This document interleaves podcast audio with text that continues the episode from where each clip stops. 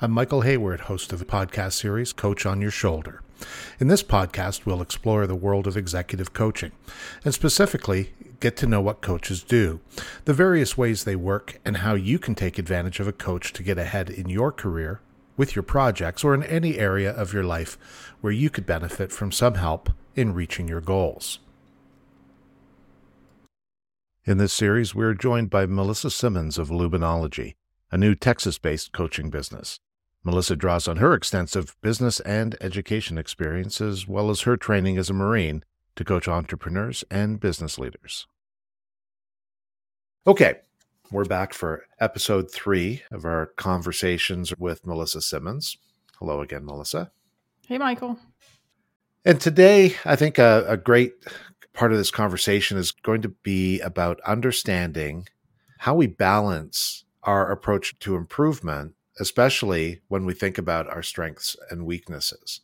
And the first question that always occurs for me when I think about strengths and weaknesses is is it more important to correct weaknesses or is it more important to improve on our strengths or you know how do we figure out how to balance between working on things we're good at and things that we're not so good at? Well, I'll start out by giving you the universal answer, which is it depends. which is a wholly unsatisfying answer in most cases. And it's also frequently the most accurate answer. Let's say, for example, it, it depends on what you're trying to accomplish. Are you trying to be just better in general? You could make a strong case for saying that you do need to find balance and work on both. If what you're trying to do is excel in a particular area, then it could be argued to focus on your strengths. And I tend to bias toward working on your strengths or leaning into your strengths. And I think that it would be foolish to ignore your weaknesses completely. What do I mean by that? You might mm-hmm. ask. I think there's a big risk if you focus on your strengths and you get into this mindset of, well, this is just how I am, take it or leave it. I think that that's a big risk, especially when you're talking about how you function at work and maybe your professional trajectory for example, I could say, well, I just, I'm very direct and I tell people like it is, which is something that's true and it's a strength. And if I take that to the nth degree and say, well, this is just how I am, take it or leave it, and then someone it comes to my attention that me acting that way also comes across as being kind of a jerk. If I ignore that and just say, well, this is me, take it or leave it, I'm leaning into my strengths, then I run the risk of alienating people or limiting my own growth as a result. So I think that even if you are someone who tends to lean into strengths, it's simply foolish to ignore your weaknesses completely. So if you think about that example you were using of, you know, somebody who's who just tells it like it is, I hear that and I'm like, okay, well, that can be an advantage, right? You're not beating around the bush. But even then, you can learn how to improve.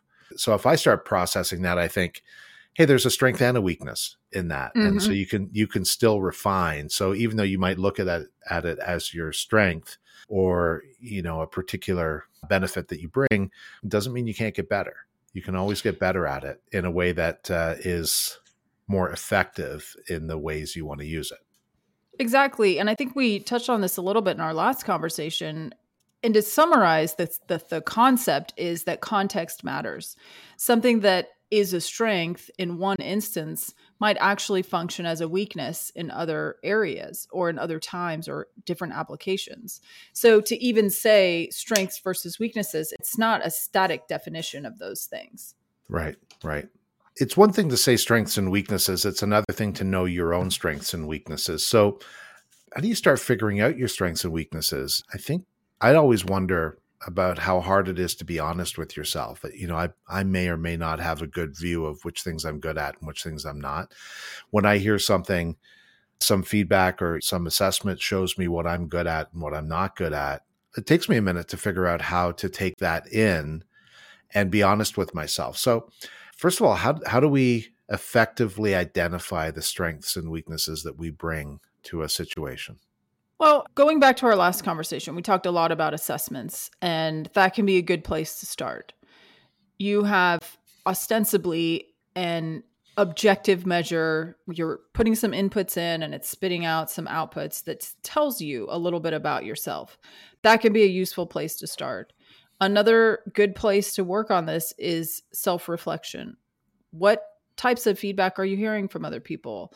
What things do you enjoy doing? There tends to be a lot of overlap between what we like to do and what we're good at. There's certainly exceptions to that also. I have gotten feedback from other people about, in fact, years ago, as an aside, I ended up going down this rabbit hole of getting a real estate license because I'm good at several of the things that add up to being a real estate agent. And as I was going through this school, it turns out I hate real estate. I didn't like it. I wasn't interested in pursuing it, even though I'm good at many of the elements that add up to being a real estate agent. So it's important to, to keep context in mind. So it's a combination of maybe you do an assessment, you observe your own reactions to things, you listen to what other people have to say to you, and then ultimately you trust your intuition because I think each of us have some inner wisdom where we kind of know what we're good at. And there needs to be some alignment between what you're good at and what you like if you're actually going to keep pursuing one of those things. Yeah, makes sense. It explains why I have an accounting degree yet have no interest in becoming an accountant. Exactly. Exactly. And why did you get that accounting degree? Probably you're good at some of those elements or somebody told you mm-hmm. you'd be a great accountant. Well, was a combination of good at the math, and you know, I saw it as a means to an ends, which was becoming a business leader, and it, it looked like a good pathway to get me going there. But then I discovered that there's a lot of it that I just don't care for. I'm not good at the the regimented and detailed approach and the rules that you have to follow when you're an accountant just don't that doesn't align very much with the creative side of me. So so that was all that was all fine. To I bring think, that mm-hmm, to bring that yeah. full circle though, with the question you started with, is it better to focus on your strengths or your weaknesses? If we use your example, if you took the approach that you should work on your weaknesses and shore them up, you would have mm-hmm. stuck with that career path. Yeah, it's a good way to look at it that, you know, I would have I would have seen that it was more important to become good at the things that I didn't think I was good at or didn't care for in the world of accountancy. What happened though was that uh, I, I found a different pathway that led me to a similar place. Still took advantage of some of what I was good at, but let me bring other things that I was good at into you know my day to day that I wouldn't have really been able to do in the same way had I been an accountant. And for me, that was the the creative side of of what I enjoy the you know the visual creative work that I later on got to do a, a, bunch of. So there's this idea of you know things that are easy to do and things that are hard to do. And sometimes working on our strengths will feel a lot easier than than trying to address our weaknesses. Is it true that it's only worth working on something if it sets up as pretty hard to do? Is that is that where we start? or should we look at the relative effort in a different way? I think it's very tempting to fall prey to that. That anything it has to be hard in order for it to be worthwhile. And maybe this is some of my own bias because I joined the Marine Corps because it was hard. I wanted to join the hard one. And so this is a reflection of probably my own bias. And I think that a lot of people have this instinct to say that, well, if something's worthwhile for me to work on, it needs to be hard and this is something that I've learned over the years that that's really a misconception and that a lot of times breaking things down into small manageable chunks is really where the magic happens and that making things attainable and easy especially if you're trying to make some sort of change is really how you make real progress and that the magic is in the consistency not in the the measurable effort that it takes to do something Right. So if we unpack that just a little bit, I, I think I heard something valuable to me in that, which is something that looks really hard very quickly can become overwhelming. And yes. it becomes overwhelming because simply because we haven't started to break it down into component pieces the way you suggested. So if we, you know, if we can take this big difficult thing and break it into smaller pieces, I mean, it just becomes a project management kind of exercise. It's like, what are the steps that I need to take to get from where I am today to where I want to be with this relatively large thing that I want to accomplish? That's not easy for a lot of people to do. Is there value in practicing? I think, yes, absolutely. And I think when I encounter someone who's feeling stuck or still a little bit overwhelmed, the answer inevitably is set the bar lower. You redefine what success means. And when you set the bar lower, as soon as you start to generate some success, then you have some momentum, then you want to keep going. And the process, to a large extent, becomes self sustaining. So let's say you wanted to come, let's come up with an arbitrary example. You want to have $100,000 in your bank account. That sounds overwhelming. Well, what does success look like? If your only definition of success is $100,000, it might be overwhelming to the point of causing inaction. Mm-hmm. If your definition of success is, I want to save $25 this week, maybe that's attainable. If you still right. feel overwhelmed by that, then you might have to make the bar as low as possible. I need to save a dollar today. Mm-hmm. And once I know I've succeeded there, then psychologically I have a win. Okay, I, I accomplished my goal. I made the bar low enough that it was easy for me to attain. Now I do it again and do it again. And then I start to push that boundary a little bit, not to the point of pain and overwhelm, but to the point of just stretching my limits. And the next thing I know, I have $100,000 in my bank account. You can apply that to a lot of things. I honestly think about the same thing when it comes to weight loss. If I went to the chart, and I have done this in the past, if I of you know based on my height and and age and everything like that, what I should weigh.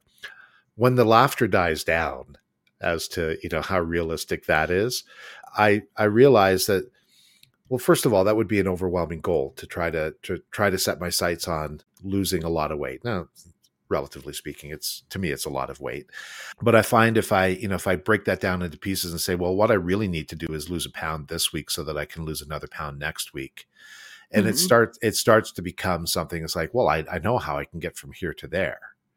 Right? That's that's not so difficult.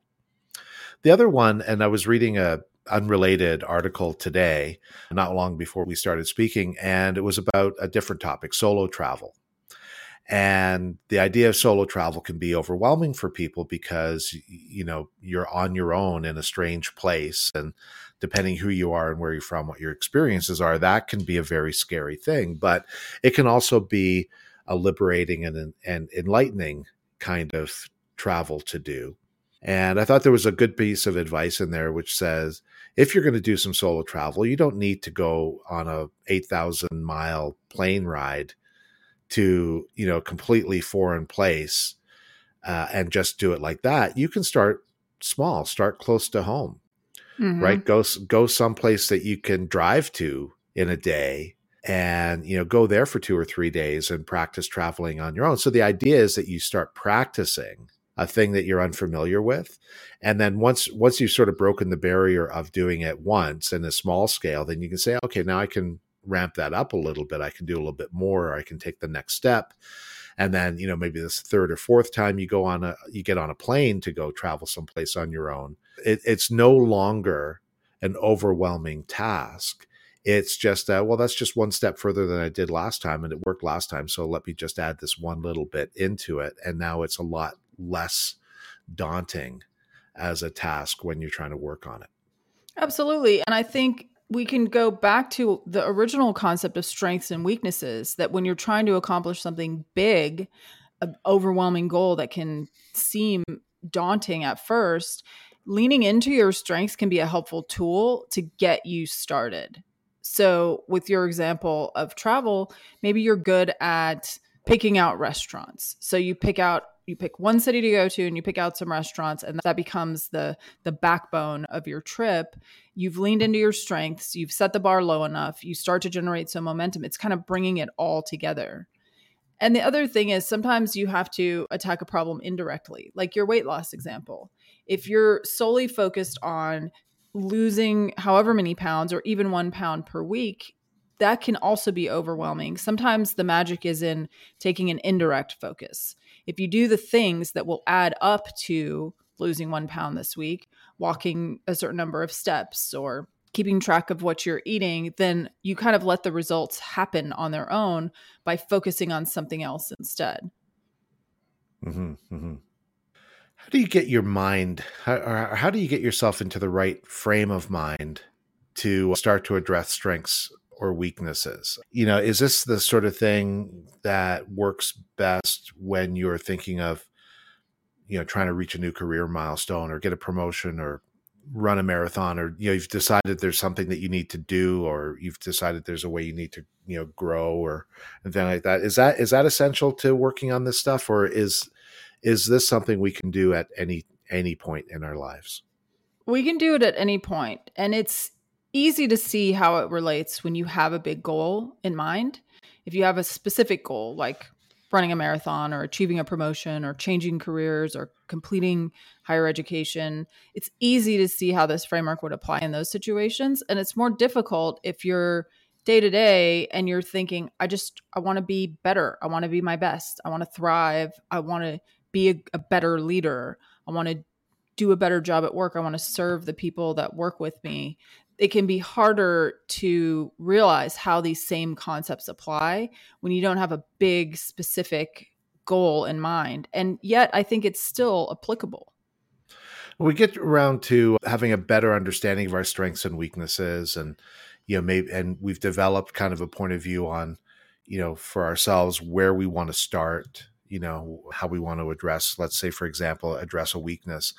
How do we get started down the road of actually working on this thing? It, it can't just be like you know in my weight loss example it's nice for me to say well i know how i can lose a pound. I mean i just not have a couple of beers this week and i could probably lose a pound. But how do we get started on the self improvement side of this once we understand where our strengths and weaknesses lie? There are so many tools that are available and I'll start with one that's why we're here. We're talking about mm-hmm. coaching.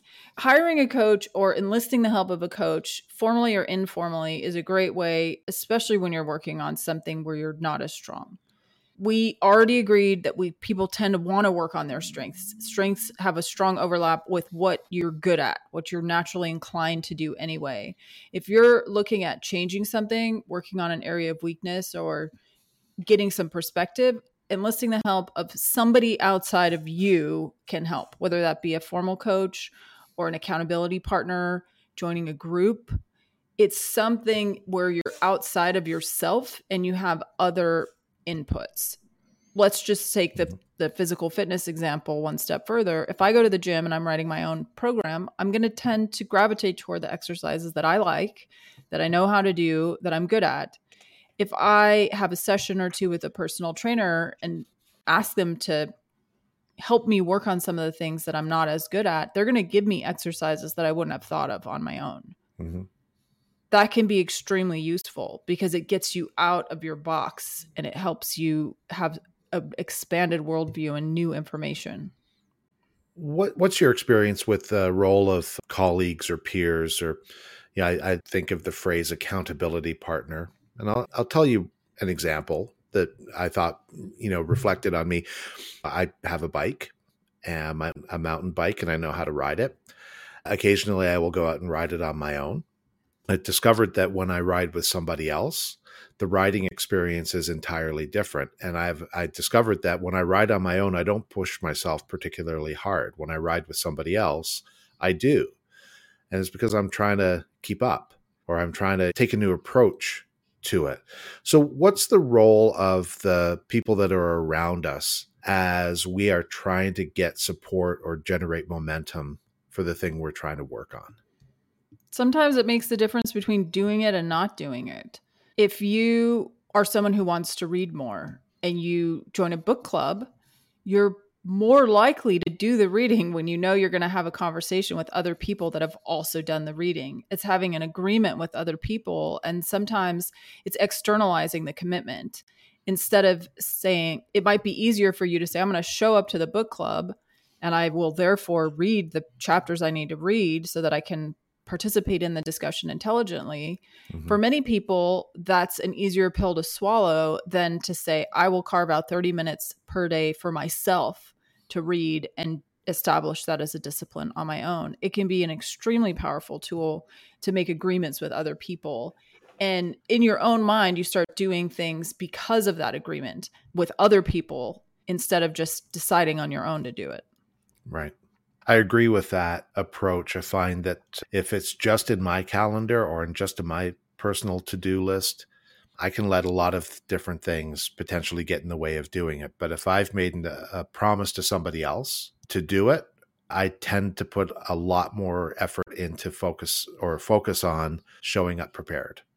Mm-hmm. Right? Actually actually doing it before, you know, and we can call that being deadline driven or we can be, you know i call that you know managing by my calendar right i have it in my calendar i'm like i know i need to be ready for that so i put the time and effort in to get there i'd like to point out one thing here the difference between having a friend be your accountability partner versus hiring a coach and i'm not just talking about asking someone for advice eh, having a professional relationship where you hire a coach and you're paying them money for their services. There's an important distinction here, and that's the element of reciprocity. If you're meeting with a friend and you're helping each other, that's great. And it's very powerful. And I would encourage people to do that. And in that type of relationship, it's a reciprocal relationship where, how are you? And then you return the question and you ask each other, and it's balanced. When you enlist the help of a coach and you're paying them for their services, it's a non reciprocal relationship, which means it's all about you. You're there to focus on your development, your goals, mm-hmm. and the mm-hmm. coach mm-hmm. is there to help you. And that is something that is often overlooked as a benefit. And it might be perceived in some ways as selfish. And I would argue that it's not. It's a way to focus your efforts and to maximize the time that you're spending on working on these things. Yeah, I'd agree with you, and not just because I'm a coach, but but because it's it's the nature of the relationship, the reciprocity part. Yes, I agree with that. Absolutely. There's also a professional aspect to it, right? Now you're talking to somebody, you're dealing with somebody who's an expert. You're in the case of a coach, you're quite often paying that person to do it. And you know, there's a little saying, I guess, that you could, you know, if you're paying, you're paying attention it's it's not it's not casual. It's harder to say no to if you don't show up. You're the only one that has to pay a price for not showing up, you know, yep. or showing up prepared. So there, you know, there's value in that sense because it raises again, it raises your level of accountability and commitment to the process. And so maybe it's not for everybody. I'm not going to pretend that that it is, but for people who particularly respond to that idea of you know i need to pay more attention to this and i want to know that i'm dealing with a professional and i want to show up that that's a great pathway to to get you there right? Because you've got somebody who's going to notice and you're going to care if they notice if you if you succeed or if you don't succeed. Absolutely. So melissa after working on improving our strengths or correcting on our weaknesses for a while some people might find that they sort of plateau in the same way that they plateau when they're on a fitness program and they think about you know maybe switching over to crossfit as a way of varying the routines enough so that your muscle memory gets confused and you push past that plateau what can people do with a coach or with a mentor or on their own to push past plateaus that they find as they're working on self improvement Adding in some variance can be a useful way to break a plateau, most certainly. And there's a concept called the third door, which I like to introduce in situations like this, especially when a person gets into kind of either or thinking. When someone is feeling stuck or they're feeling like there's only this option or that option, or I need to keep doing this or I need to stop doing this, my response is that there's always a third door. There's a third option. And the indicator to look for the third door is when you're feeling like you're faced with a binary decision. Let's say, for example, the we talked a little bit about weight loss. So you're having dinner with your friends and you're thinking, I either need to eat the dessert and go crazy or just deprive myself and not eat the dessert at all. And in that situation, maybe the third door is you have one bite of the dessert, you enjoy it fully, and then you're done with it. It doesn't have to be an either or proposition. And that can help people in many cases break through a plateau. Something that occurs to me uh, as a benefit of working with a coach or a mentor, especially one that doesn't have a personal stake or personal connection to you. So, you know, kind of objective third party view is they might suggest something that you would never would have thought of before. So, yes, the binary choice where there's like one end of the spectrum or the other end of the spectrum, and you can pick something in between. But there's also the idea that have you tried it like this, mm-hmm. where this is something that you'd never would have thought of because you already, you know, you're already so focused on the dessert thing that you didn't realize that maybe coffee was actually the answer mm-hmm. to to to the whole thing and you know would have would have worked elegantly for everybody so it's that idea of jumping to a whole other place and sometimes our brains are so focused on their own you know confirmation bias way of reinforcing this is the thing I need to do, this is the way I need to work on it. And then somebody who isn't in your mind thinking that same thing with you just basically can jump you right out of the track and say, just how about that? Do it like that. And you're like, oh my gosh, yes, that totally would have worked. Let me go down that road and it'll I'll enjoy it more. What are other ways that people can get creative when it comes to eh, you know making progress towards their goals. Going back full circle to this idea of is it better to work on your strengths or your weaknesses? We've talked a lot about that throughout this conversation. And in some cases, you really can augment your strengths by delegating your weaknesses. Here at Luminology, I have a partner that works with me, and she does a lot of things that I'm just not that good at. And it's enabled the greater whole of luminology to grow so much faster than if I was doing everything on my own. If I took the time to do all of the marketing and the branding, first of all, it would not look as good as it does. And it would be far behind where it is now. Because i've partnered with someone who has strengths in that that area it's enabled me to not ignore my weaknesses but to augment by delegating and partnering with somebody else. That's mm-hmm. another way to get creative mm-hmm. when talking about balancing out strengths and weaknesses. Okay. What else should we talk about when it comes to strengths and weaknesses whether knowing them or or working on them? I, I think eh, first thing that occurs to me is if you needed to do one thing this week, like what would you do to get started on either understanding or working on something?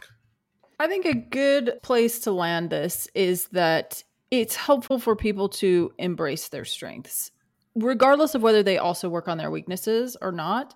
It's important for people to embrace their strengths and realize that they're unique and that they bring something special that nobody else has and that's valuable. And it sounds maybe cheesy and a little bit trite, and I think it's worthwhile to just mm-hmm. take some time to reflect on the wonderful things about you that make you unique. And that's a good place to start. It's a good place for us to end this conversation, and it's a good place for anyone to start thinking about these things. Awesome. That's great. Thank you very much. Um, looking forward to continuing the conversation, and uh, we'll do that in in our next episode. You've been listening to Coach on Your Shoulder. I'm Michael Hayward. Coach on Your Shoulder is a weekly podcast that you can subscribe to at all the finest podcast outlets. Coach on Your Shoulder is co produced by Melissa Simmons of Luminology. If you have questions about finding a coach or how you can get the most of a coaching relationship, drop us a line. We always love to hear from listeners like you.